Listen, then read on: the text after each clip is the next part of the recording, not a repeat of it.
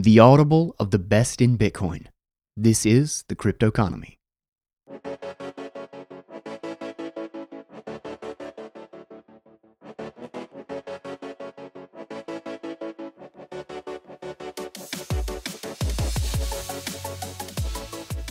What's up, guys? Welcome back to the show. We have got a read today. It's actually kind of a double take here. We've got two reads in one because they're both short. And I have not covered one by Nick Szabo in quite some time. So we're doing Pascal's Scams, Part 1 and 2, both of them pretty short, for today's read.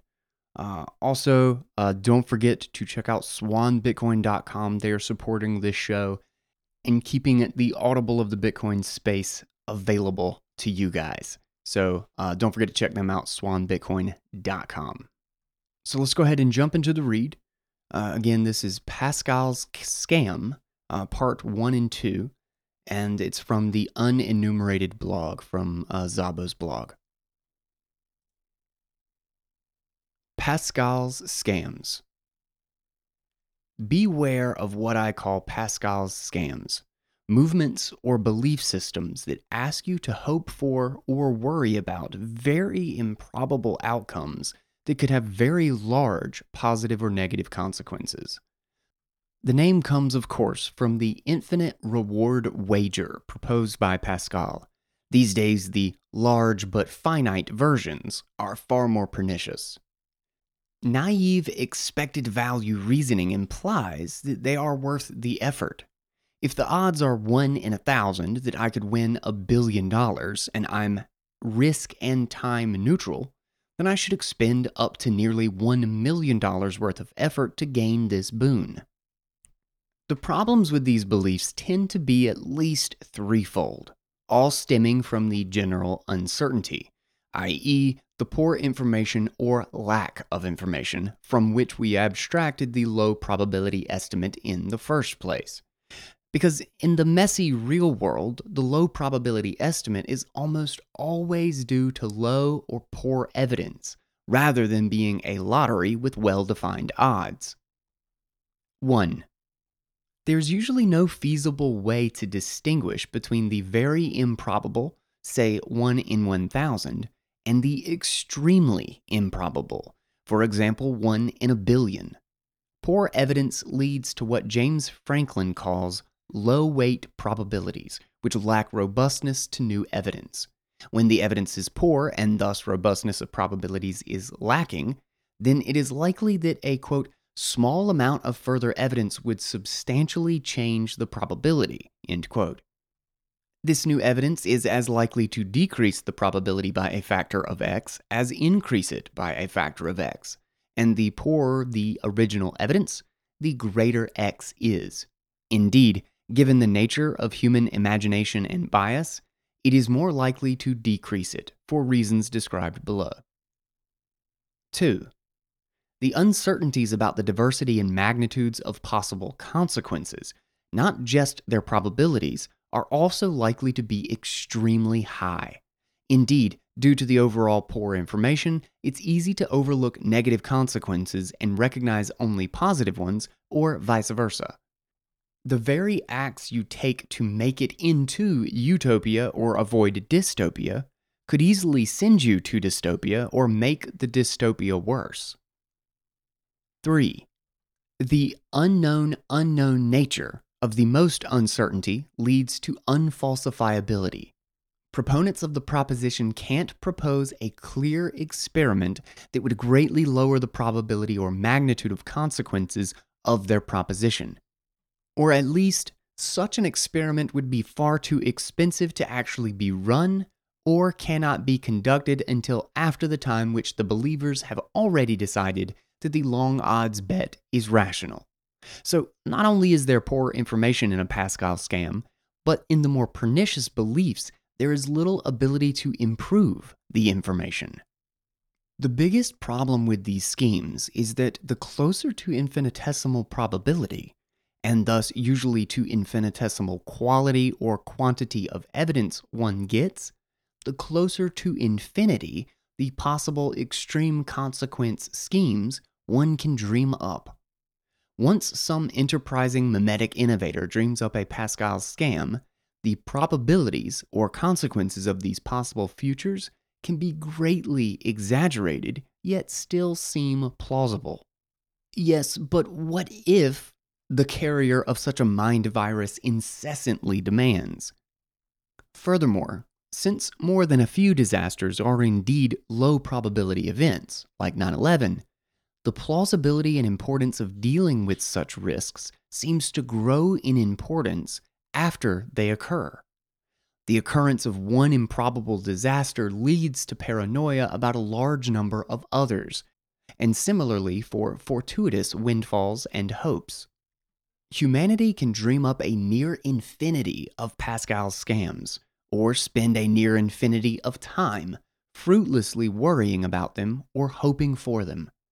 There are, however, far better ways to spend one's time.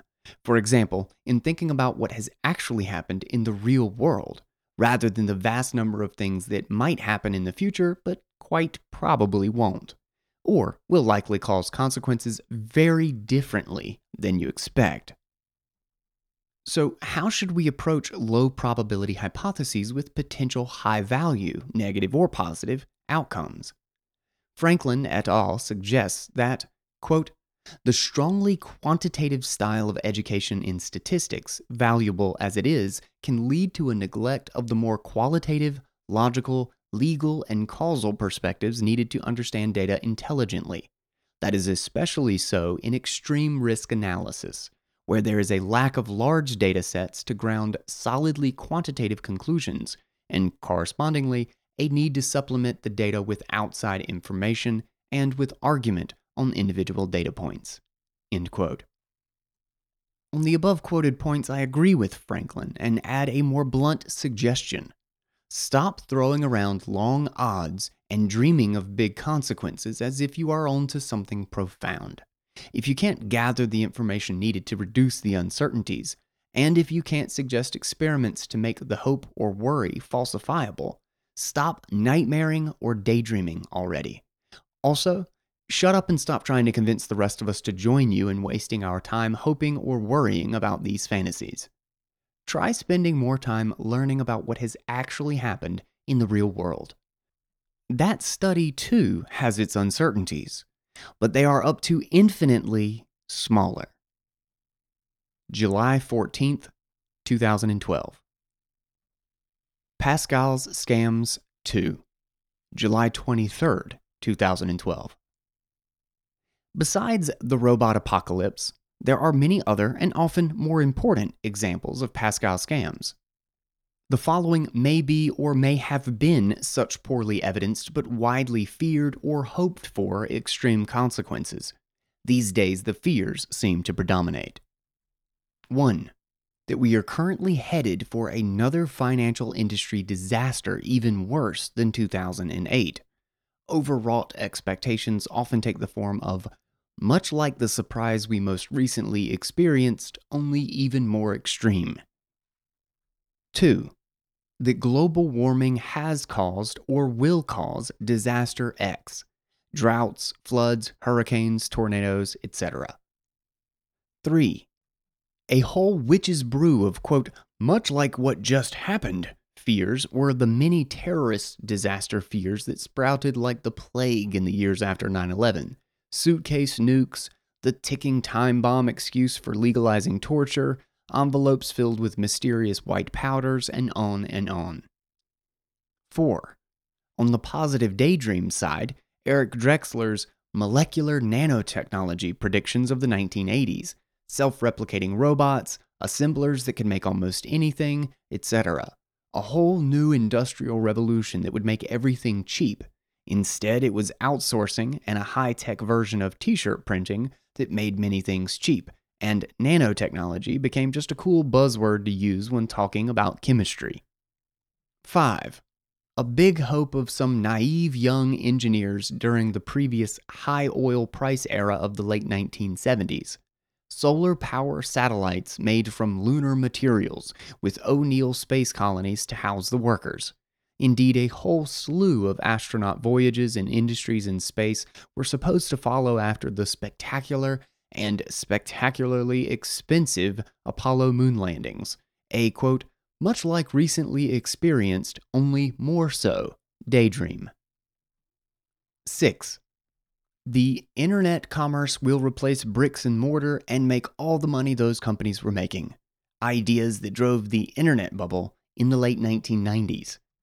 Indeed, most or all of the bubbles and depressions in financial markets may be caused by optimistic and pessimistic Pascal fans, respectively. History is replete with many, many more such manias and scares, whether among small groups or otherwise smart people, or among the vast majority of a society. Sometimes poorly evidenced consequences do happen to occur, just in ways very different from expected. For example, Columbus, following the advice of well-respected authorities like Strabo and Toscanelli, and heading west for India, ended up instead in America. And sometimes a lucky penny prophecy of a wonderful or terrible but very unlikely event comes true. Although hardly any of us ever seem to learn about these sage predictions until after the event. Then they only make us believe enough in prophecy that we fall for the next scam. And that was part 1 and part 2 of Pascal's Scams from the Unenumerated blog, from Nick Szabo's blog, which we've read numerous pieces in the past. There's an ocean of great stuff on that blog. Money, Blockchains, and Social Scalability to date is still my favorite. Exit and Freedom is pretty good too. I need to get a collection together of all of Nick's stuff because it really has been a while since I've covered something that he's done, and it's amazing. Also, quintessential, like hands down, if you're in Bitcoin, you've got to listen or read to it. Shelling Out, The Origins of Money. I just have I think it was probably because Shelling Out, there was a lot of really great new stuff in it for me, but most of it was very close to a lot of things that I had already read about or explored in other avenues.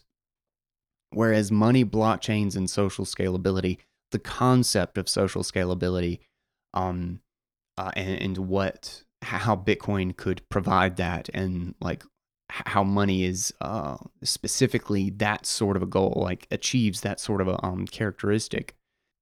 That entire concept I had not been introduced to before, and it really defined or articulated something that I had kind of been dancing around for a very long time, but couldn't quite put a word to, couldn't quite narrow down for myself. So that's why I really, really love that piece in particular. But first, let's talk a little bit about the guys supporting this show. Swan Bitcoin, you know, years ago, there were actually a number of times. I've been in Bitcoin for a while, so there were many, many times I missed out on stacking some serious Bitcoin because I thought, I could get it in at just a little bit lower. I made this idiotic mistake when Bitcoin was $30, thinking I might get it at 15 again. I did it again at $100, thinking I'd get some at 50 maybe, only to see the price skyrocket and think yet again, oh, I'll just wait till it comes back down. Do not be like Guy from 5 years ago. Be like Guy today. The safest way to stack sats and be a part of the sound money future is to buy Bitcoin at regular intervals and stop looking at the price. Swan Bitcoin has made this incredibly easy. It is a service that I have wanted for years and probably would have way more Bitcoin today if they'd been around when I first got in. Unfortunately for me, they weren't, but luckily Swan Bitcoin is here for you. It is a way to securely and easily auto-buy Bitcoin every week, every paycheck, every month, remove the stress of finding the right time to get into Bitcoin, because the right time is right now. In a few years, we may look back on today the same way I look back on $30, feeling like a fool having waited for 15. Check out the link in the show notes or go to SwanBitcoin.com today. So with these Pascal's scam pieces, So I can't remember what happened. It was like a thread on Twitter. Somebody like linked to him or mentioned him, I think, in conversation with Nick. And I had not read or stumbled upon these posts yet on his blog. I'm embarrassed to say there's a lot of the Unenumerated blog that I have yet to explore. But God, it just struck home. Like when I read this, I was like, oh man, what a great way to describe this and to kind of, I guess you could say, define these predictions, these doomsday and or utopia style predictions. So in case you don't know, Pascal's wager is it's a philosophical argument from Pascal that says essentially that humans, we bet our lives on whether or not God exists. And it's the idea that the cost, if God doesn't exist, is very small. It's very finite loss. You lose some pleasures or some luxury because, you lived in line with the, supposed quote unquote Christian God, the rules of the Christian God. Whereas if God does exist, you have either infinite gains or infinite losses. You either spend an eternity in heaven or an eternity in hell if you basically bet wrong.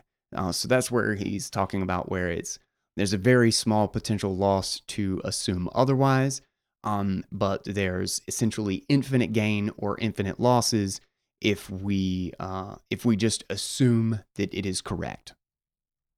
So Pascal's scams, a Pascal scam is one that intends to take that same perspective, that same supposed dichotomy of something, in the real world, and creates some crazy potential consequences, regardless of how improbable. And I love that one of the things that he talks about here is that, which I think is more often than not, the outcome is that we vastly misunderstand what the actual outcome is going to be. And there's so many, it seems like the default, like I feel like we're kind of in the age of Pascal's scams. Like when I read this, I was like, God, I just could think of so many that were incredibly prevalent. And it's kind of like the whole political sphere really is like a big giant machine that runs on support because of Pascal's scams. It's always that if we don't do something about this now, it will be catastrophe. It's like we just cycle from one to the next. And the reality is that we almost always vastly misunderstand, like I said, the potential consequences, but also just the probability of the event itself, like the degrees of uncertainty that go into this thing. So the first thing he talks about, like kind of in the threefold, like underlying problems of these, is that there's no way to distinguish, particularly when we're talking about unknown events or we're talking about something that is improbable.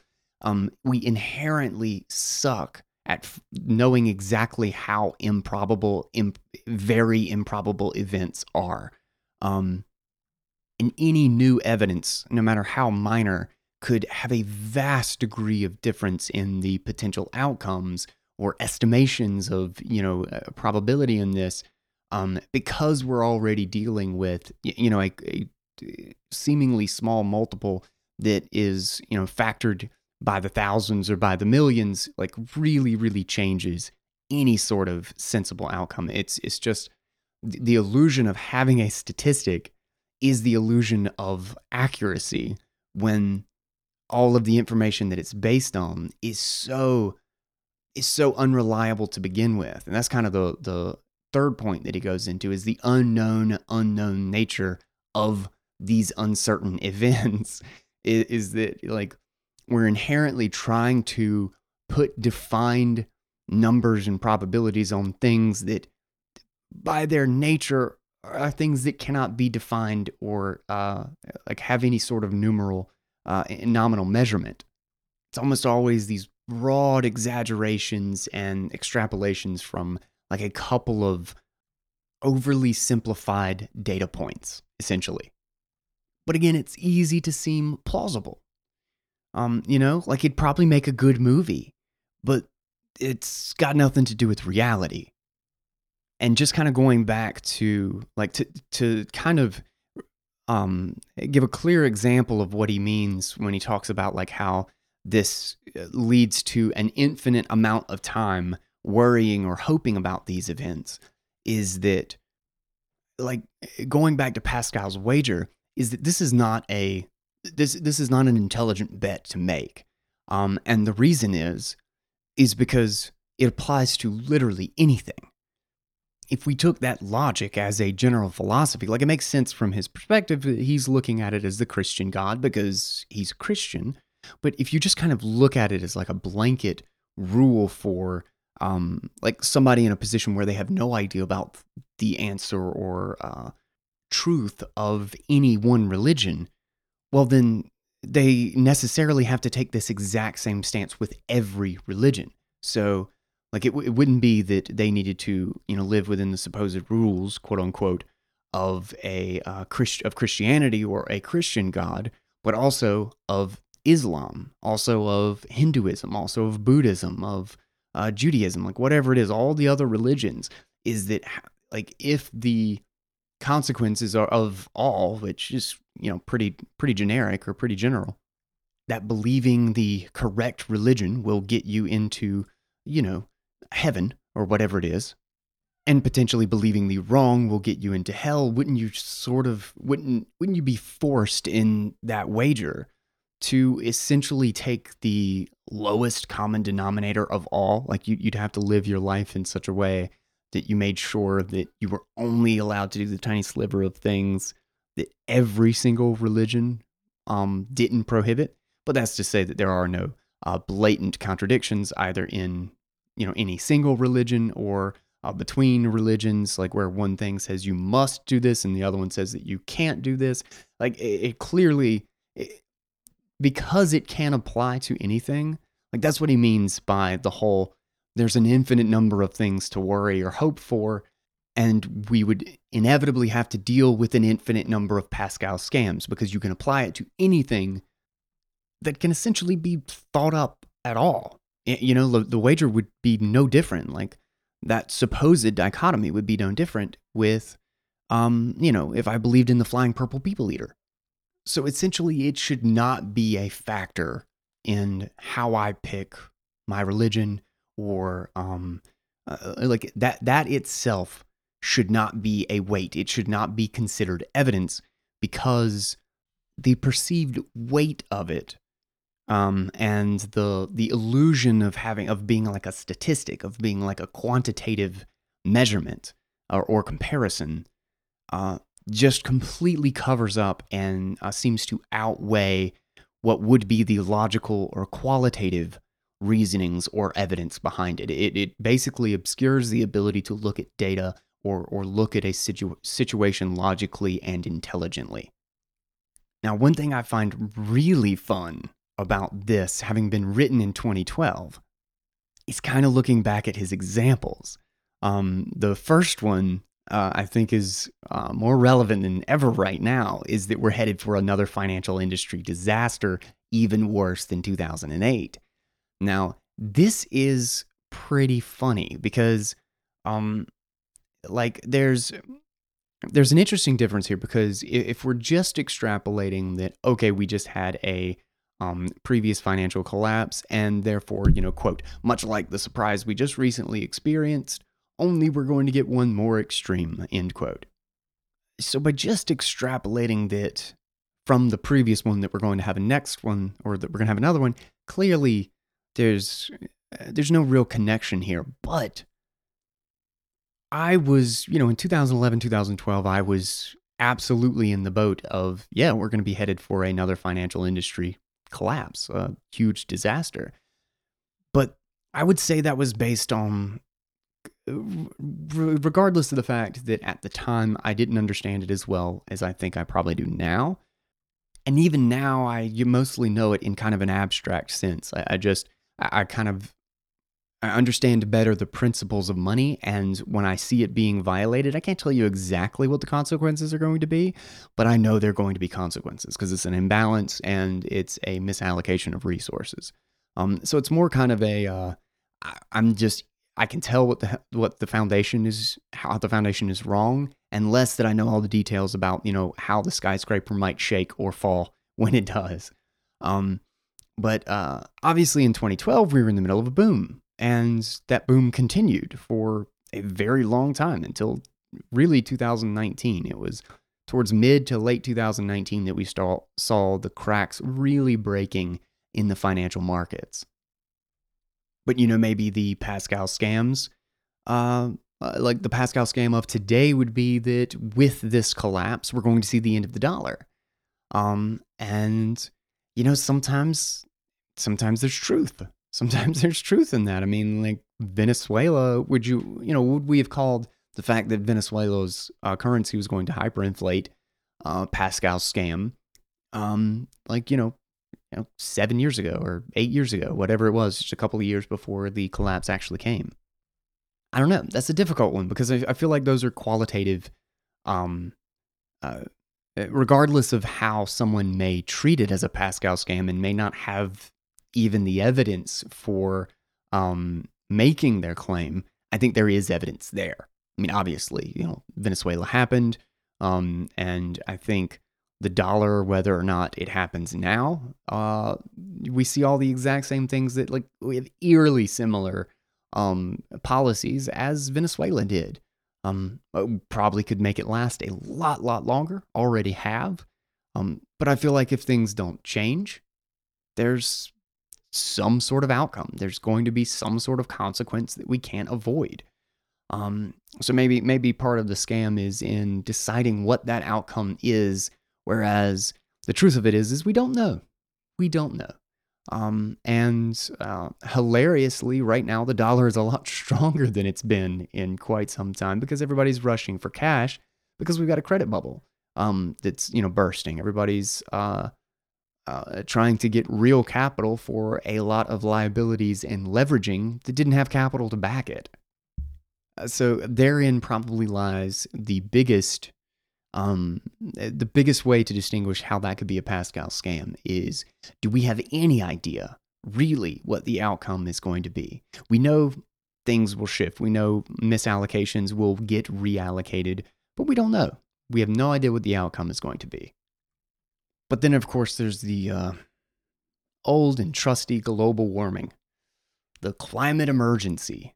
It's funny, there's, I think this will be one of those ones that goes down in history as having exactly, like, so terribly misunderstanding what the consequences of it would be. And there's actually somebody I follow, it's the founder of Greenpeace. And he is Patrick Moore. He's EcoSenseNow on Twitter, and I follow him because he has the most interesting take on what the consequences of CO2 are. And what's funny is that it's not like we're kind of put in these two camps as you're either a climate denier or the world's going to end in, you know, what was it, 12 years, 2 years ago, 10 years? We got a decade left before literally everyone is going to die. I mean, that's a pretty pretty easy way to set up quote unquote infinite costs.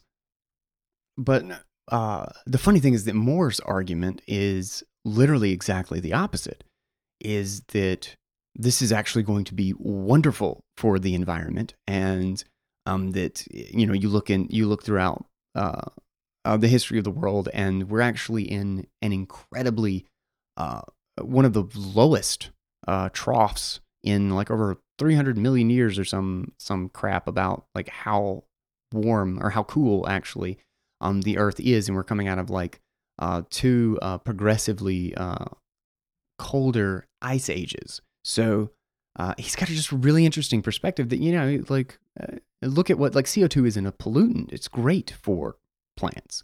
And he talks about, like, the greening that we've actually seen because there has been a higher concentration of CO2, and thus we've actually seen a lot of what it's referred to as the quote unquote the Great Greening. You can actually see from satellite photos the Earth getting greener because you take a greenhouse and you pump it full of CO2 and everything grows faster. The plants are stronger, they're healthier, and they're greener. It's not as if the environment is not at risk because of CO2. That would be like, oh, we've got too much oxygen in the room. Like everybody's going to suffocate. That doesn't make any sense. So I just love to get his perspective because he's less about, he's not at all denying, that we're producing CO2 and that it could very potentially be a greenhouse gas. He's suggesting that the outcome is actually a positive and something that we should like to have. Another, I think I saw him giving a speech or whatever, was something about, what was it? Oh, it's about the ice caps, talking about how everybody's like complaining that the ice caps are melting and mourning a bunch of glaciers, which actually happened, which I thought was kind of funny.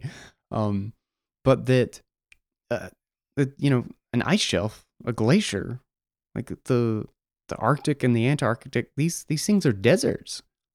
These things have like almost no life. Like it's as if, the Sahara Desert become a rainforest. Like that wouldn't be a bad thing.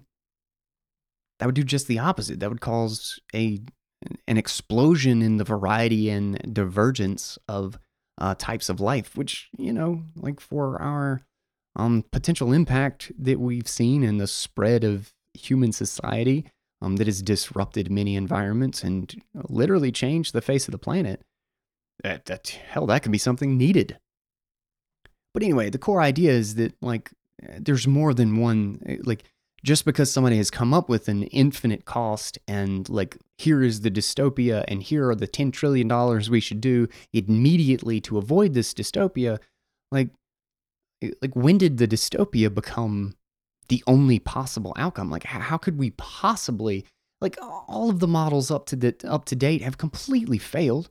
They've all been wrong. How do we have any idea? We're so arrogant in thinking we know how these vastly complex and not even close to simple, in any way, shape, or form, with so many factors, these systems are just going to produce these obvious and expected results from these two data points, I don't know. I see this everywhere. It's how I think we misunderstand the human body in these same ways. And this all comes back to the anti-fragile thing. I'm listening to Anti-Fragile, so it's been stuck in my mind, and I always end up comparing it back to that, is that these natural systems have their own mechanisms for responding and accounting for these things. And in fact, all of these systems get stronger when we don't try to micromanage them. In fact, trying to prevent volatility, trying to prevent effects on them is actually what makes them weaker. That atrophy analogy, if a person goes out and gets exposed to lots of bacteria and, gets, minor injuries all the time, and lifts weights or whatever, all of these things prepare it for the time where it needs to lift a lot of weight, where it needs to sustain and survive against a big injury, or when it has to fight off a terrible disease. And it makes the system stronger. Whereas if that same person stayed in bed and Cloroxed and disinfected everything and never left the house and stayed in bed, they would atrophy, they would become weak, their immune system would be worthless. It's not simply that we can survive and we are robust, that these systems, ourselves and all these systems, the climate, nature, all of these things are robust and complex in how they respond to these changes in the volatility in environments and conditions. It's that they get stronger when they are introduced to stressors. And one of the pieces that make these systems so powerful is that the micro pieces of it, each individual piece, each individual micro environment, or each individual cell in the body, all of these things can actually die. The fact that these things are fragile make the system as a whole incredibly strong. And our attempts to micromanage this or to control it outside of simply, working to make our impact less whenever and wherever we can, which the only way is forward. In the context of environmentalism, the only thing that's possible is new technology. That's it. That's what's going to fix the problem. Making vast costs and slowing everything down and forcing onto technology A, like as if the political system is going to be able to better pick what technology is going to solve our problem. All of that is the equivalent of micromanaging an incredibly complex system. The economy is one of those systems. And look what that got us. Look where we are in finance. Look how well the micromanaging of our money and the interest rate has produced our sustainability. We've atrophied. We have no savings. We are weak and ready to be tipped over at the gust of a wind. We see it over and over that the real world is very different from our simplistic, arrogant models that we constantly want to slap onto everything. Another one that I hear all the time that people will not record. This one just seems so perfectly a Pascal's scam to me, is that automation is going to kill all the jobs. It's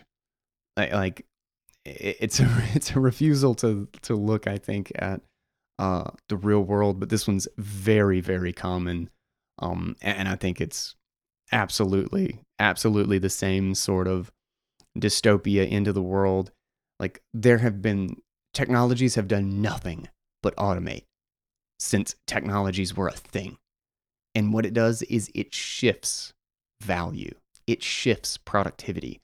All it does is make us wealthier to have to take less resources to do the same thing, which means that we have time to value and produce things that we wouldn't have done otherwise. There would be no market for podcasting in 1900. Why? Because there were no tractors, and 90% of the world were farmers. Automating that did not get a bunch of farmers fired and perpetually poor. It created the immense wealth by having 99% of the population able to do other stuff. Automation is 100%, no questions asked, a wonderful, wonderful thing that is going to make us vastly wealthier as a society and more mobile and potentially, what do you do? What's the alternative? We just stop making things easier and better? That's the next way that we make things easier and cheaper and better, and we produce more. So you're saying that we should not fight poverty, that it is not good for us to be wealthier, and that it should take the exact same amount of labor. I don't want to get paid more for my job. I don't want to be able to produce more because that would be bad. What's the alternative, really? Is to just halt progress? Okay, well then, or maybe do progress in a different way. What kind of way? What's the other way? What's this great way that's going to allow us to produce more, but then keep everybody still needing the same number of laborers to do the same job? How's that going to work? But this all kind of leads me back to, I couldn't help but hear the parallels to hyper-Bitcoinization. So, is hyper-Bitcoinization a Pascal scam? Is it the equivalent of the, financial collapse is inevitable, or is it the equivalent of, global warming is going to destroy the planet in 10 years? I would certainly say there's a heavy qualitative backing, that there's a logic, particularly when looking at the exploration of monetary histories. There's a clearly defined set of realities, I guess you could say, looking at the real world and seeing the outcome of competing monetary instruments. But what's funny about the idea that Bitcoin could become, a global reserve currency, which seems like a perfect example of this Pascal scam, they use that idea of the wager all the time, is that, what's the risk versus the benefit here? If, you put 1% of your allocation into Bitcoin, you have a huge upside and very little downside Granted, that's actually just like kind of basic risk and return assessment, but still, you know, it rhymes, you know, like if it walks like a duck and quacks like a duck, you know, like how do we think about that? How do we separate that out, or do we? But to be perfectly honest, like, barring the failure of the Bitcoin system, barring the fact that Bitcoin actually doesn't work for some reason, the cryptographic hash is broken, or something about the incentive system cannot withstand a certain degree of adversary, you know, something like that. Barring that, I don't see how it wouldn't eventually occur. You know, and it would be a lot more comfortable to not believe in hyper-Bitcoinization, because it sounds crazy. You know, like, of course, it's great to be like, oh yeah, Bitcoin's going to take over the world, and you know, we're all become super rich and citadels and all that crap. But I don't want to say that out loud, like, because typically I'm going to sound like a lunatic. It's much more comfortable to be like, well, you know, Bitcoin could or could not become mainstream. I think there's a decent chance that it could be a powerful player on the macroeconomic scale, but I'm sure there are plenty of factors at play and blah, blah, blah. But the truth is, you know, I'm not being straight when I say that. I don't think Bitcoin is going to die, and that's why I love like entertaining these ideas, because I heard hyper Bitcoinization when I read these two pieces, and I couldn't help but think, it's like, holy shit, you know, is this an example? Like, how do I define the difference between A and B when I believe something so strongly? But I don't think Bitcoin's going to die, and if it doesn't, it's the hardest money that's ever existed. You know, like, I truly think that it's going to obliterate every fiat currency that doesn't hedge in some way, that doesn't position for a reality in which Bitcoin exists. And it's changing everything significant about the nature of extra governmental money, which did not have the potential to socially scale or move like it can in a world with Bitcoin. You know, the cost and barriers to markets that made, you know, isolated competitive fiat garbage even possible no longer exists. Like, I think fiat currency, like the idea of nation state fiat currency, was actually a transition, a technological transition that during this middle era, there was a specific type of limitation between the highly abstract digital sphere and the very concrete real world sphere, in which, as our economy became more abstract, but we did not have that abstract form of money in order to scale it, to socially scale it. Well, then that's where that barrier was existed that made the nation state fiat actually possible. But I think that was a temporary limitation. I think we are past that point now with the invention of Bitcoin, obviously. So, you know, I could walk it back under the risk of sounding like, you know, I'm promoting a Pascal's scam, which is, you know, still a good idea in my opinion, regardless of whether I actually think it's valid or not. Because, you know, if I step back, if I step off a little bit, and I'm not like crazy Bitcoin guy like I usually am, it would likely reflect the lack of confidence in the person I'm talking to. So they're more likely to actually pay attention and see Bitcoin for something other than magic internet points. But I just really love these two pieces, because it got me thinking, and it particularly made me, I couldn't avoid putting my own beliefs and hyper-Bitcoinization and the whole, we're headed for another huge financial industry disaster, which he, you know, referred to, suggests as a Pascal's scam in 2012, but here we are in 2020, and we're seeing it. You know, how does the coronavirus fit into this? Like, what's the, you know, our models say millions of people will die in a couple of weeks. You know, like, we'll know that in hindsight, I guess. So we'll see how all this plays out. What a perfect example of seeing this in the real world.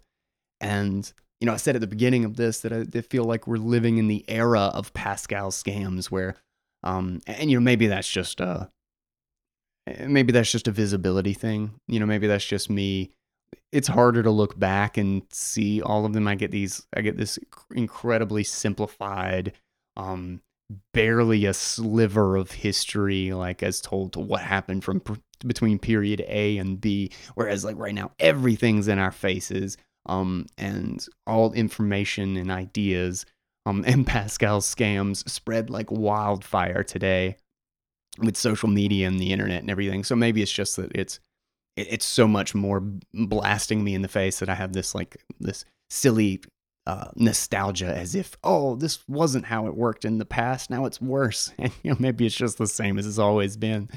But I just I wonder where all this falls, you know, like is our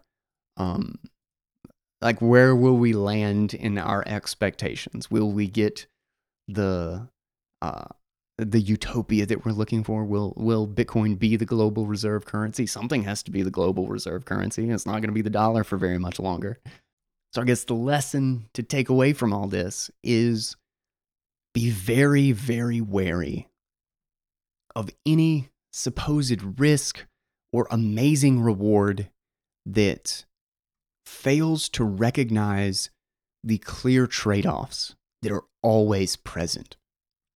And remember that there's always an infinite number of dystopias to think up.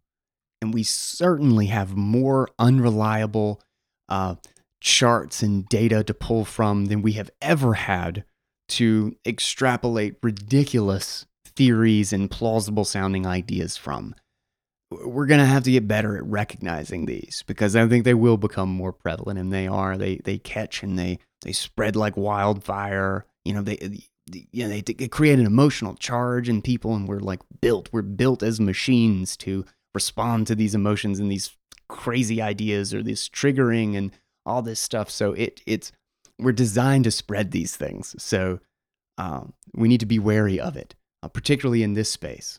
In fact, I didn't even talk about it. Holy crap. Like, what could be a more perfect Pascal scam than the blockchain mania of 2017?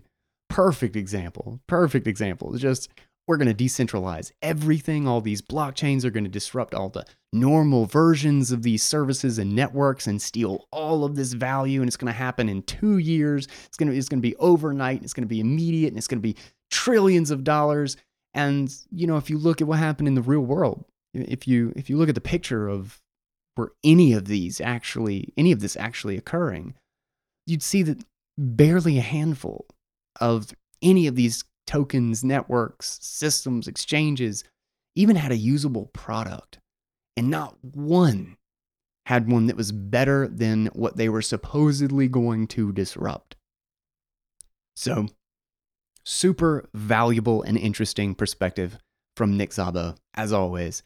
And it got me thinking, and I just had to read it on the show. So I hope you guys enjoyed that, and I hope I didn't trigger too many people with talking about all these relatively triggering and controversial topics. Don't forget to check out the blog. Like I said, there is a ton of stuff that I haven't gotten to, and there's so many great things on this blog if you haven't explored it. I'll have lots of links in the show notes to past stuff we've read by Nick Szabo. So many great things. Like I said, blockchain and money blockchains and social scalability, shelling out, exit and freedom, bunch of great things. So highly, highly recommended. Don't forget to check that out. And of course, don't forget to stack your sats responsibly. Don't forget to do your auto DCA at Swan Bitcoin. You can just head right over to SwanBitcoin.com. Or you can click the link in the show notes that will also help out the show, because you'll let them know that I am the one shilling for them, and I'll get shill points, and I love it. So thank you guys. I love you all. Thank you for supporting the show. Thank you for listening. Do not forget to subscribe.